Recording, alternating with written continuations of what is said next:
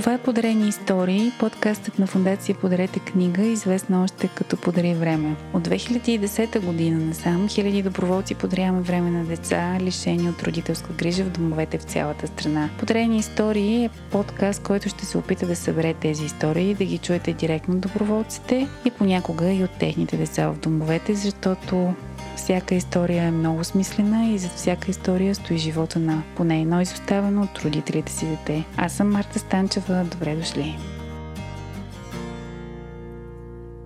Здравейте, добре дошли в пети епизод на подкаста Подарени истории, един подкаст на фондация Подарете книга. Както вече четири епизода разказваме, ние сме доброволци, които подаряват време на деца от домове. И тук при мен днес един много специален гост, който е едно пораснало дете, вече на двайсет и осем, за което мога да направя едно така по-дълго интро. Казва се Зойко Миленков и е нашата медийна звезда, човек, който забавлява всичките ни деца по всички партита, по всички училища за работа. Всъщност той се занимава, ако не го познавате, понеже наистина доста често участва в телевизии, в телевизионни формати, предавания, беше част от България Търси Талант. Наскоро пак го гледах, лично аз го засяках в сутрешен блок на една от националните ни телевизии и Зойко се занимава с фокуси от малък и развила тази своя страст и до голяма степен талант, бих казала, защото наистина е много талантлив и един от много добрите магиосници в момента на България. Ние много се гордеем с него и му благодарим, че днес ни отдели от времето си, понеже знам колко е зает и колко много програми и шоута прави постоянно, за да отговори на, на въпросите на нашата фундация. Но той харесва много нашата фундация и ни е фен. И всъщност до голяма степен и приятел, защото може да се каже, че буквално порасна заедно с фундацията в последните дванайсет години, в които тя съществува. И повече ще ви разкаже той самия. Добре дошъл! Здравей, Зойко! Здравей! Как се чувстваш в а, подкаста на Подарете книга? Вълнуващо. Да, вълнуващо всеки път. Аз а, искам да започнем с а, по-ранните ти години. Разкажи ми как а, ти си израснал си в дома в Лом. Къде си роден? В град Лом съм роден. На колко години си бил, когато си се озовал в дома в Лом? На три годинки. На три годинки. Имаш ли брати и сестри, които, са, които познаваш и да. Са в институции? Не, не съм в институции, но имам трима брати, една сестра и ги познавам. Тоест ти си бил единствения, който е оставен в институция, така ли? Да. Познаваш ли родителите си? Да, познавам ги. Е, имаш а... ли контакти с тях чести или?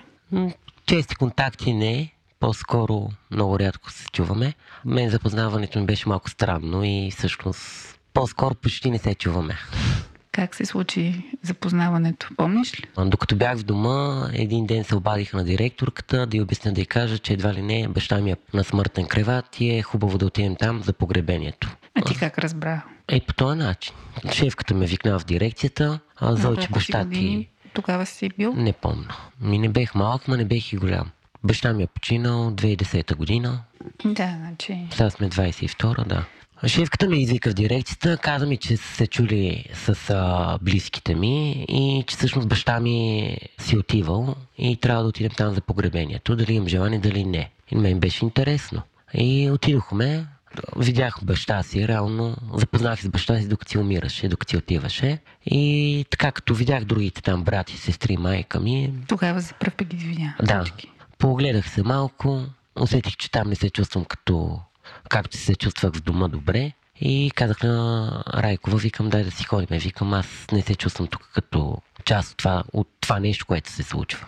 И просто си тръгнахме. Тоест, за теб, тъй като ние сме си говорили преди това, по-скоро е било плюс това, което се е случило, че си бил оставен в институция и не си израснал с реално биологичното си семейство, така ли? Mm-hmm. Чувстваш го като положително. Значи съм го като положително, нали, сега след време, като пораснах, се опитах да... Всъщност, като се чувах от време на време по някакъв начин там с а, братия и с майка си. Питал съм примерно защо съм изоставен, нещо подобно. Отговорът е бил, че майка ми била болна, че едва ли не не е имала възможност финансова, но по-скоро просто от интерес ми е било, не че толкова ме е боляло или нещо такова, нито да я злоба, ни дай Боже. Даже напротив, радвам се и съм щастлив от това, че всъщност съм попаднал в институция, защото представете си, нали, ако бях в а, гетото в циганската махла в квартал Нов път на Видин, а, израснал с този талант, който имам, бързи с ръчни ръце, а, в буквален смисъл стяга стана сигурно джипчия или някакъв рецидивист по затворите да хода, знам ли. Така че всъщност съм благодарен, че съм бил в институцията. А имаше ли човек в тази институция, който чувстваше като своя майка? Или въобще през живота ти имало ли е такъв човек? Някой, който наистина да се е грижил за теб, който да от малък да си се чувствал покровителстван? По-скоро на този въпрос мога да отговоря, че в началото, като живееш с много хора, идват постоянно някакви хора, които са на работа и ние знаехме, дори от малинки знаехме, че те работят там. Там не чакаш майка и баща, там по-скоро чакаш да дойде поредния човек на работа. С едни ти е готино и, и ти е добре, с други не ти е готино и добре, защото едни се опитват да са строги и другите се опитват да са малко по-добри. Просто имало, имало е на моменти, в които, нали, да се зарадваш някой като дойде на работа, отколкото той, който е бил допреди малко, защото той е бил нещо ядосан, примерно, и е бил супер по-строг. А иначе, като пораснах, ми се получи така, че всъщност, като почнах да разбирам всъщност това, че ние нямаме родители, че всъщност близки хора нямаме, всичко, което е в дома като персонал, са просто персонал. И като почнеш а, да осъзнаваш, че всъщност ти нямаш близки, тогава просто почваш да ги търсиш и в един момент просто така се случи, че няколко човека, които работят в дома, работеха в дома, с тях станах много по-близък и започваме като семейство, да, като семейство да ги чувствам. Това е една от готвачките ни, която беше Надя, и една жена, която всъщност ме е гледала още от детската градина, като съм бил на, на три годинки, нали, в дома, Ивайлова. След това се появи една друга жена, вече бях по-голяма, Райкова, тя стана шеф на дома и всъщност тогава вече, като си по-голям, като осъзнаеш къде се намираш, всъщност, че близките ти хора, нали, са тези, които са там и че с а, тях се виждаш всеки ден и че можеш по някакъв начин да разчиташ за нещо, каквото и да е било, нали, в един момент. Това са хората. И по-скоро за, за майки не, но за близки хора, на които можеш да разчиташ за някакви неща, има. И това са Райкова, Надя и Вайлова. И те до ден днешен са част от живота ти, поддържате връзка? Те са, да, всеки ден се чувам с тях. Ако не е всеки ден, е през ден се чуваме. Те знаят какво се случва с мен, аз знам какво се случва с тях, с техните деца, с техните семейства. Винаги съм добре дошъл при тях, дали, независимо дали ще е в Лом или където и да живеят. И общо взето, да. Това е. Добре, а как би определил, така, ако може с някакво изречение, живота си в дома? Трудно ли беше, имаше ли, или беше по-скоро уютна и приятелска обстановка?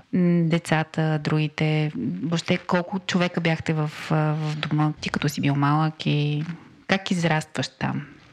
За мен лично в институцията да израснеш е повече отколкото в казарма.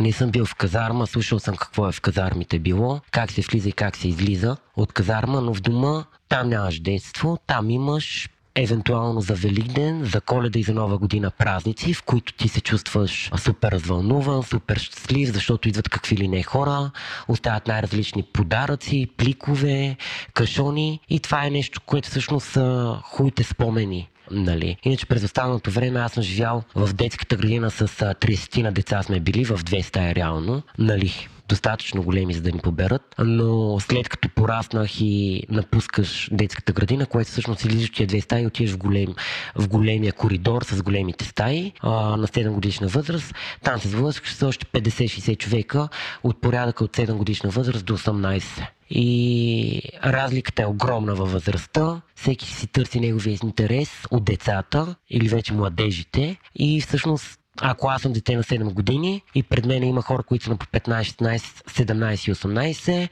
един може в един момент да те напсува, леко да те на, нарита, защото просто нещо е ядосан, докато с другите просто можеш а, да намериш някакво занимание.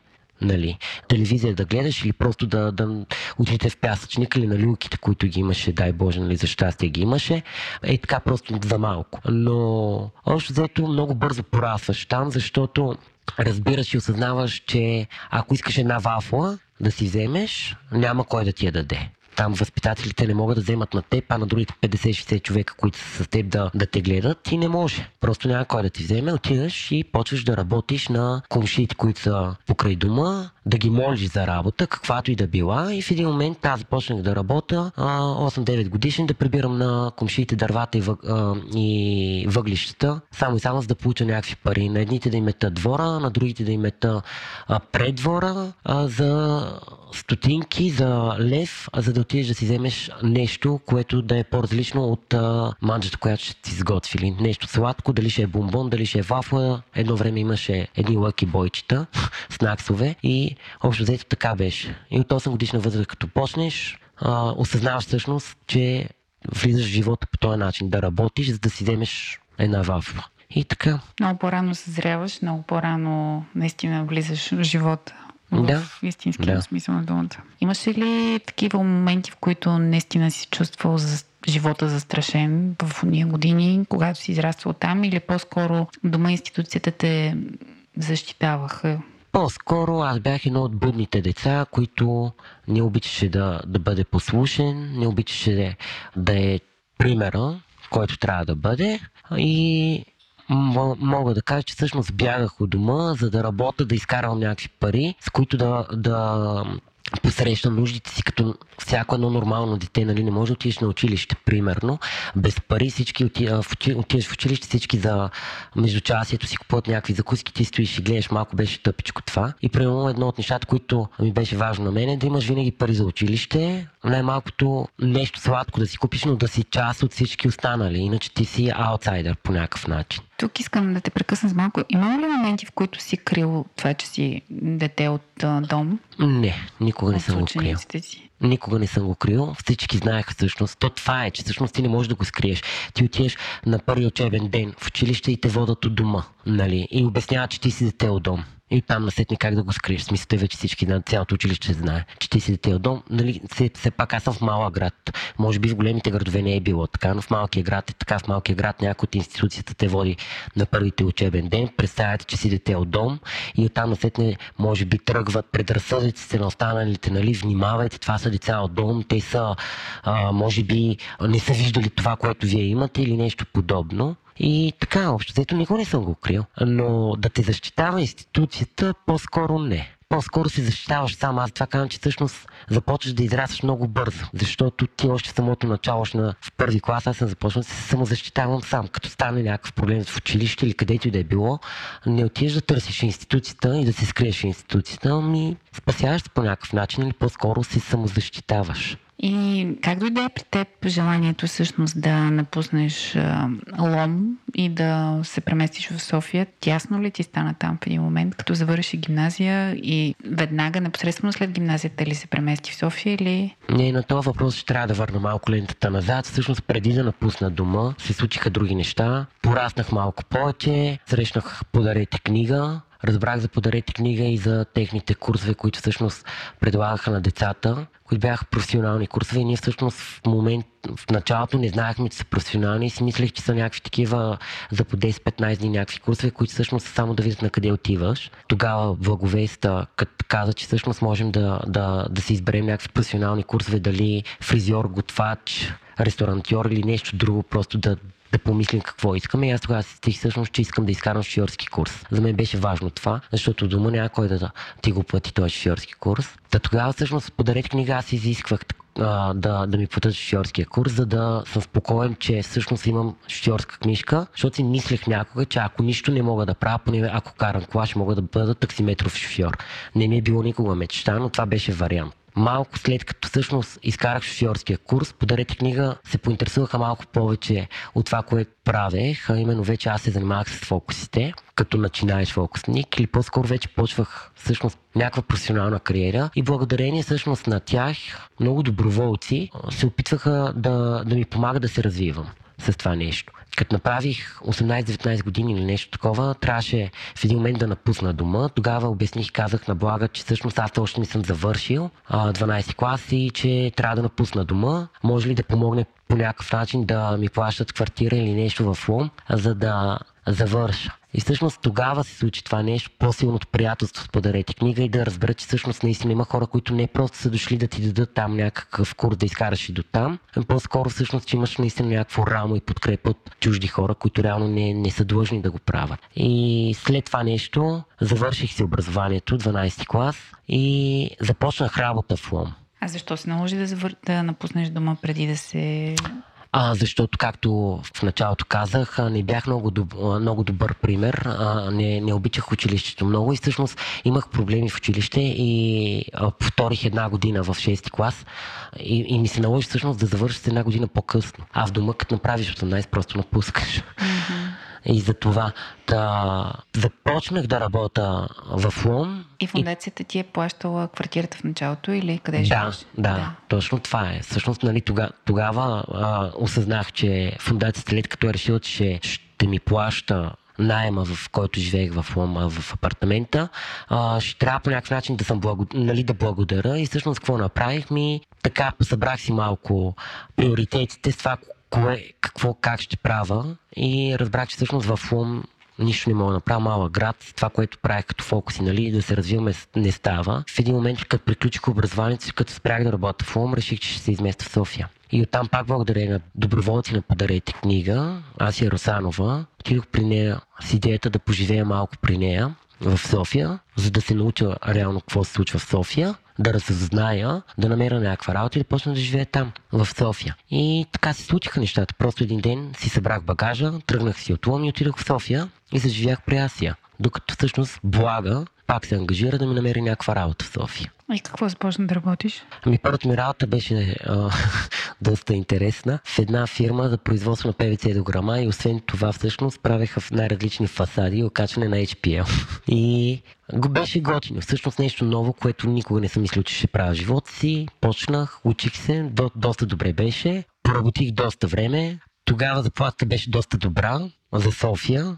Нали? Факт е обаче, че не, не се занимавах с фокусите, защото работех на това място от сутрин до вечер, не по осем часа, но може би по дванайсет часа. И може би почивах по един път в седмицата и нямах време въобще за приятели и за фокуси, за каквото и да е било. И тук точно идва момента, в който всъщност аз правя един избор да спра да работя, за да почна да се развивам с фокусите. Обаче, за да се развивам фокусите, не мога да остана без работа, какво ще правя? И тогава всъщност, пак благодарение пък на тогава на, лич... на една моя приятелка, решихме, че всъщност ще уча в университет, за да имам свободно време. Заедно го решихте? Да, заедно го решихме. И така се случи, че всъщност аз спирам работа, записвам университет, без никой да знае. Всъщност как записвам, отивам първо там на пробните изпити. Кандидат студентските. Кандидат студентските, да. А ако стане, стане. Ако не стане, ще мислим друг вариант. Обаче стана. Каква е специалност? Социални дейности. И това коя година е било? Всъщност година след като идваш в София. Да, нещо така. две хиляди и шестнайсета или две хиляди и шестнайсета записах, точно така. И сега с няколко прекъсвания тази година, да, аз да кажа, си на път да завършиш това образование, т.е. имаш държавен изпит, така че ти пожелавам успех. Благодаря. Аз лично много ще се радвам.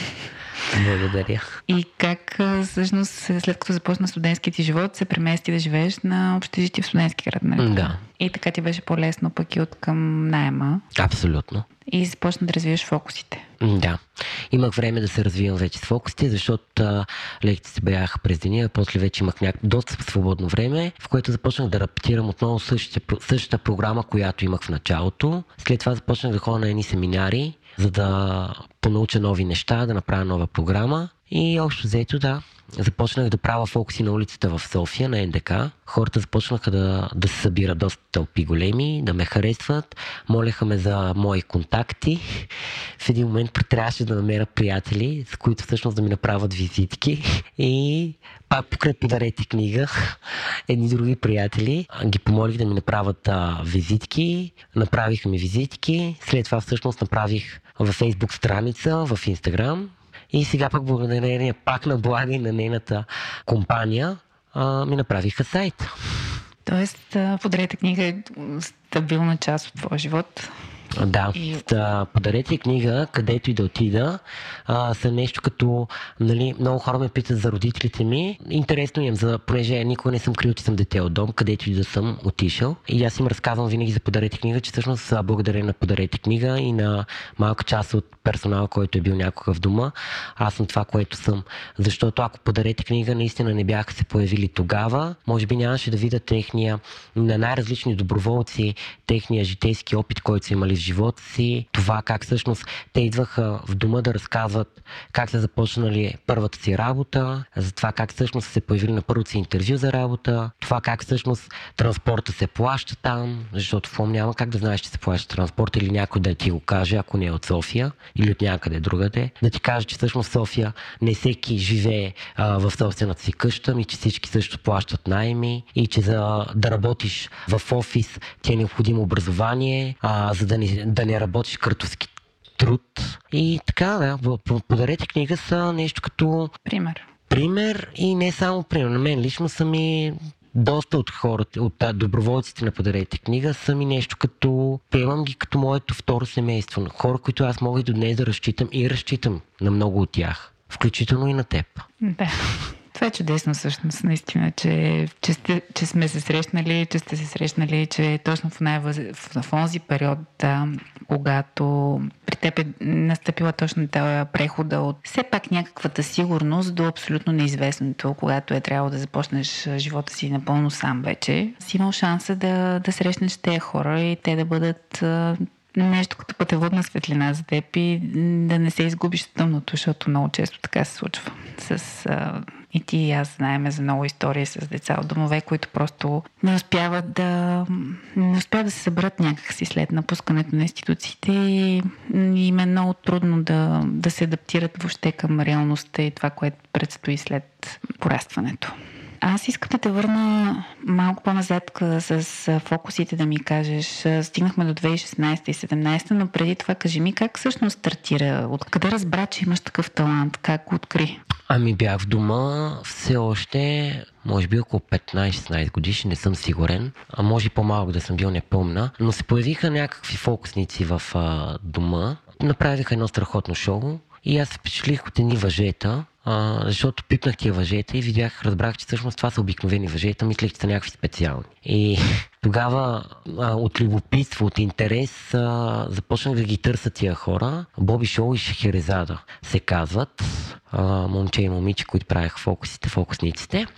Търсех ги в интернет, а намерих техни клипчета. На колко и... години беше тогава ти? Предполагам, че съм бил на петнадесет години и ги гледах доста така, доста часове отделих, за да ги гледам. Като имам предвид, нали, не да си го пуснеш и да изглеждаш цяло тяхно шоу, и по-скоро един от номерата го пусках на частици от секундата, за да разбера кое какво, как да го всъщност да хвана секрета, тайната на фокуса. И в един момент започнах да хващам тайните и си направих една програма от пет минути само с въжета, топчета и кърпи. И аз направих един клип и го изпратих на въпросните тия двама хора, а, души, а, Боби и Шехерезада, и те бяха супер впечатлени, че сам самичък съм се научил само от гледане. И така всъщност станаха нещата, че те ме поканиха на първи април две хиляди и дванадесета година при Астор, Бог да го прости, той почина човека, а, в София. И пак благодаря на Натания Райкова, отидохме заедно. Тогава на първи април при Астор показах му какво правя, той беше супер впечатлен и ме покани на един от на, на, на въпросния фестивал, който беше тогава. Полагам си тренирал ужесточено преди да се срещнеш с Астор. Ами аз така или иначе си тренирах доста дълго време, преди да стигна въобще до, до самата покана. Просто на мен беше интересно, аз се влюбих това нещо, защото като си направих първи фокус пред а, пет хлапета от дома и всичките бяха, леле, как го правиш това? И то това нещо те влече. Като го покажеш на още пет човека и на още пет човека, и колкото по-голяма публиката, толкова повече те влече и искаш още повече да го правиш. И всъщност така ми се случиха нещата. Стигнах при Астор. Това е душата на артиста, Зойко. Не при всеки е така. Еми... Аз съм те виждала в действие, ти просто обичаш публиката и а, тя като ти връща енергията, която ти даваш, ти, ти отвояваш твоята енергия и се получава някакъв такъв а, много красива симбиоза.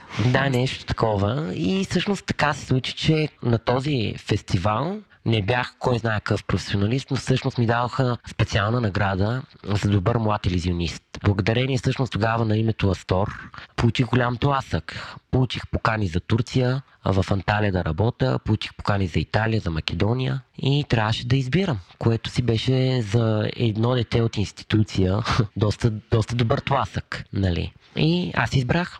Какво избра? Избрах да отида в Турция, в Анталия, там да работя на големи сцени с една агенция и отидох. Въпреки че бях на... Тогава нямах още осемнайсет години. Отидох, с триста зора беше.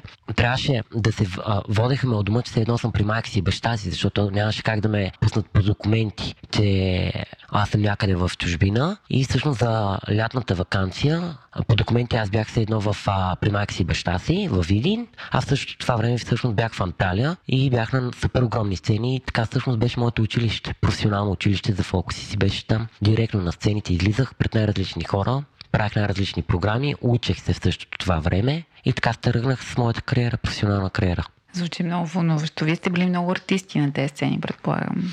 Да, бяхме най-различни групи, имаше от къде ли не хора, от а, различни Различни места. Краища на света. Абсолютно, да, от различни краища на света идваха. И аз срещах с най-различни вариатетни артисти, най-различни изкуства видях, като започнеш от а, клоуни, Чарли Чаплин, пантоними. Имаше най-различни пантоними с фосфор, което беше интересно супер много, защото нали, хората си мажат ръцете с фосфор тялото и правяха най-различни неща от сорта на папагали, крокодили, жаби и това го правеха хора, които всъщност са а, бладисани с фосфор по тялото си. И беше страхотно. Акробатисти най-различни, на световни нива бяха и реално аз бях някакъв си супер малък, нали, от нищото, от никъде.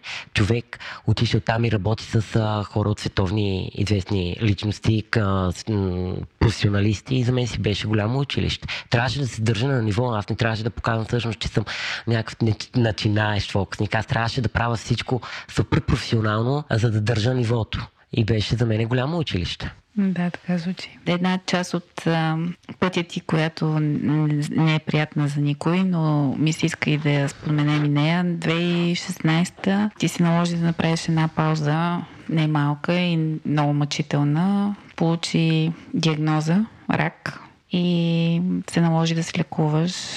И колко време продължи това лечение и как го понесе? На тая тема малко трудно говоря.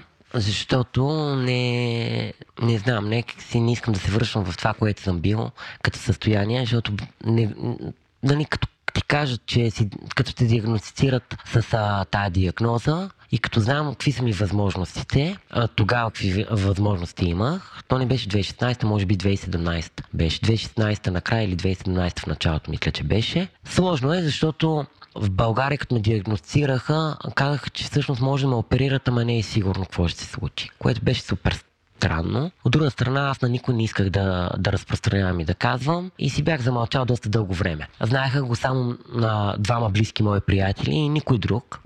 До момент, в който всъщност аз вече много се влуших. Там, където работех, всъщност тук пак и Подарете книга намесена. При една доброволка на Подарете книга преди време, която идваше в Ум, аз при нея работех, тя си отвори една сладкарничка в София и при нея работех. Там се случи така, че всъщност вече тя също не знаеше какво ми се случва на мене, за здравословното ми състояние, но така се стигна, че аз вече припаднах и когато припаднах, се стигнах до болница и тя всъщност разбра за какво става въпрос, горе-долу. Та... Ти се лекуваше в Турция и... Да, след това като го поразбраха повечето хора, всъщност се стигна до там, че го разбраха най-важните хора в случая са ни мои приятели. Американци, които пък идваха преди това в дома, десет години подред нон-стоп идваха да правят а, основен ремонт на дома през лятото за по десет-петнайсет дни и а, групата беше от двайсет човека, десет на мъже и десет на жени, десет жените се забавляваха с децата, докато мъжете правяха ремонтите. И всъщност тия хора, като разбраха за какво, какво се случва с мене, те решиха, че всъщност те ще ми помогнат, че те ще финансират абсолютно всичко. Те казаха в а, коя болница в Турция да отидем, там да ме прегледат и всъщност, че те... За тях това е най-добрият вариант, там да, там да се лекува. Така още взето се започна това лечение в Турция, в една болница. И колко време продължи лечението? Ами дълго продължи. Трябваше да пробват първо с а, химотерапии, с а, лъчетерапии, А, обаче аз покрай химиотерапията и лъчетерапията много отслабнах. Върнах се в България, трябваше малко да, за, да се захрана, да дигна килограми наново и евентуално да пробват с операция. Пробвах после с операция. Някаква странна операция беше от тия най-новите, дето с кибернож. Трудно беше, не беше лесно, защото всъщност през цялото време е борба. Изменяваш се от всякъде, опада ти коса, цвета на кожата ти става а, лилав, бял, жълт, не се познаваш, виждаш се огледалото, представяш си как си заминаваш. И така, сложно е, трудно е да се говори. Обаче мина и ти го победи. Това е една друга битка, която си спечелил. Не случайно исках да го споменем, защото това е битка, която много хора губят. За съжаление, при теб беше, не знам как да го нарека, шанс, късмет. Първо, че се лекува в тая болница, която беше с изключителни професионалисти. Второ, че и самият ти дух издържа на цялото това нещо, което ти се случваше. Аз в този период бях така сравнително близо до теб и, и те виждах. На моменти падаше духом, в други моменти обаче нещо те връщаше и намираше сили. И успя, и всъщност това е една част от а, живота ти, която те е научила също на много неща. Ами да, може би тук всъщност аз така и до днеска си мисля, че нали, казах хората, ако тръгнеш нещо да правиш, прави го заради себе си и после заради всички останали. Това ще е най-доб... най-доброто нещо, което може човек да направи за себе си. В случай аз не, тогава всъщност не го направих за себе си, нали, да се пребора. По-скоро си дадох сметка, че всъщност много хора са зад мен и много хора ме подкрепиха, за което всъщност се случва. Имам приятели, познати. Тогава се, в този момент тогава всъщност се запознах с много хора, които имат същия проблем и осъзнах, че всъщност те нямаха нито финансовата възможност като подкрепа от а, приятели и въобще. Докато аз я имах и от приятели, нали, пак от много хора от Подарете книга. Всъщност не спираха да ме търсят, да ме питат как съм, дали съм добре, дали имам нужда от нещо. Финансовата а, подкрепа, която получих, също беше, нали, извинявай, ама много хора я няма такава. Операцията беше над сто хиляди лева. Пари, за които аз не мога да си ги представя и до днес. Та, може би тогава всъщност, когато имаш приятели, осъзнаеш, че имаш приятели, които наистина са ценни и важни и и те обичат, се бориш за тях и в един момент тогава а, мислиш за себе си, но тук благодарение всъщност на приятелите си, на хората, които ми, наистина ме обичах, обичат и подкрепят, може би така се върна тази светлина, в която всъщност исках да продължа да живея. Аз съм благодарен на всичките си тия приятели, те знаят кои са, няма да ги изреждам, но това са голяма част благодарение на Подарете книга, които съм срещнал. Да, благодарен съм и цял живот съм им благодарен. То приятелството е споделено и не само те твои приятели, ти си наш приятел и изобщо много е интересно при теб как се е получавало. Бил си изоставен сам на произвола на съдбата в институция, в някакъв дом, пък всъщност си изоставен в ръцете на ужасно много хора, които всъщност си имал шанса да срещнеш по пътя си. Така че и за мен, поглеждайки отстрани, това е късмет и щастие. А, да, аз много път са ме питали, нали, някой път е така, бе, Зойче, ти майка ти, баща ти, нали, в такива групички се събираме и някой път, а за майка ти, баща ти нищо не кажеш. И аз много пъти ги базикам и им казвам всъщност, че аз имам много майки. И като, док, още докато живеех в дома, там починат всеки, казахме от възпитателите, маме, маме, маме, без значение дали е мъж възпитател или възпитателка, ние им казвахме на всички маме. Но аз в живота си наистина имам доста близки приятели, които ги наричам и до днес маме и, и наистина са, мога да кажа, че, че аз съм а, изоставен от истинската си майка, но може би съдбата пък е намерила много други майки, които да се грижат за мене. И съм щастлив и радостен, че наистина съм срещал много хора, които и до днеска си ги чувствам като мои много близки хора, като майки и въобще като, като близки родители. Така е, да. Благодаря ти много за това участие. Мисля, че успяхме да очертаем пътя ти на развитие. Това, което правиш в фокусите е прекрасно и всички ние те подкрепваме както, всеки както може. А, надявам се да излезеш извън границите на България, да продължиш развитието си, както си мечтаеш в а, Съединените щати един ден. И някой ден да се върнеш с а, името си, вече известно и с а, известен бекграунд за себе си и това да ти даде много сериозен тласък на най-различни интернационални сцени. Това ти пожелавам от сърце.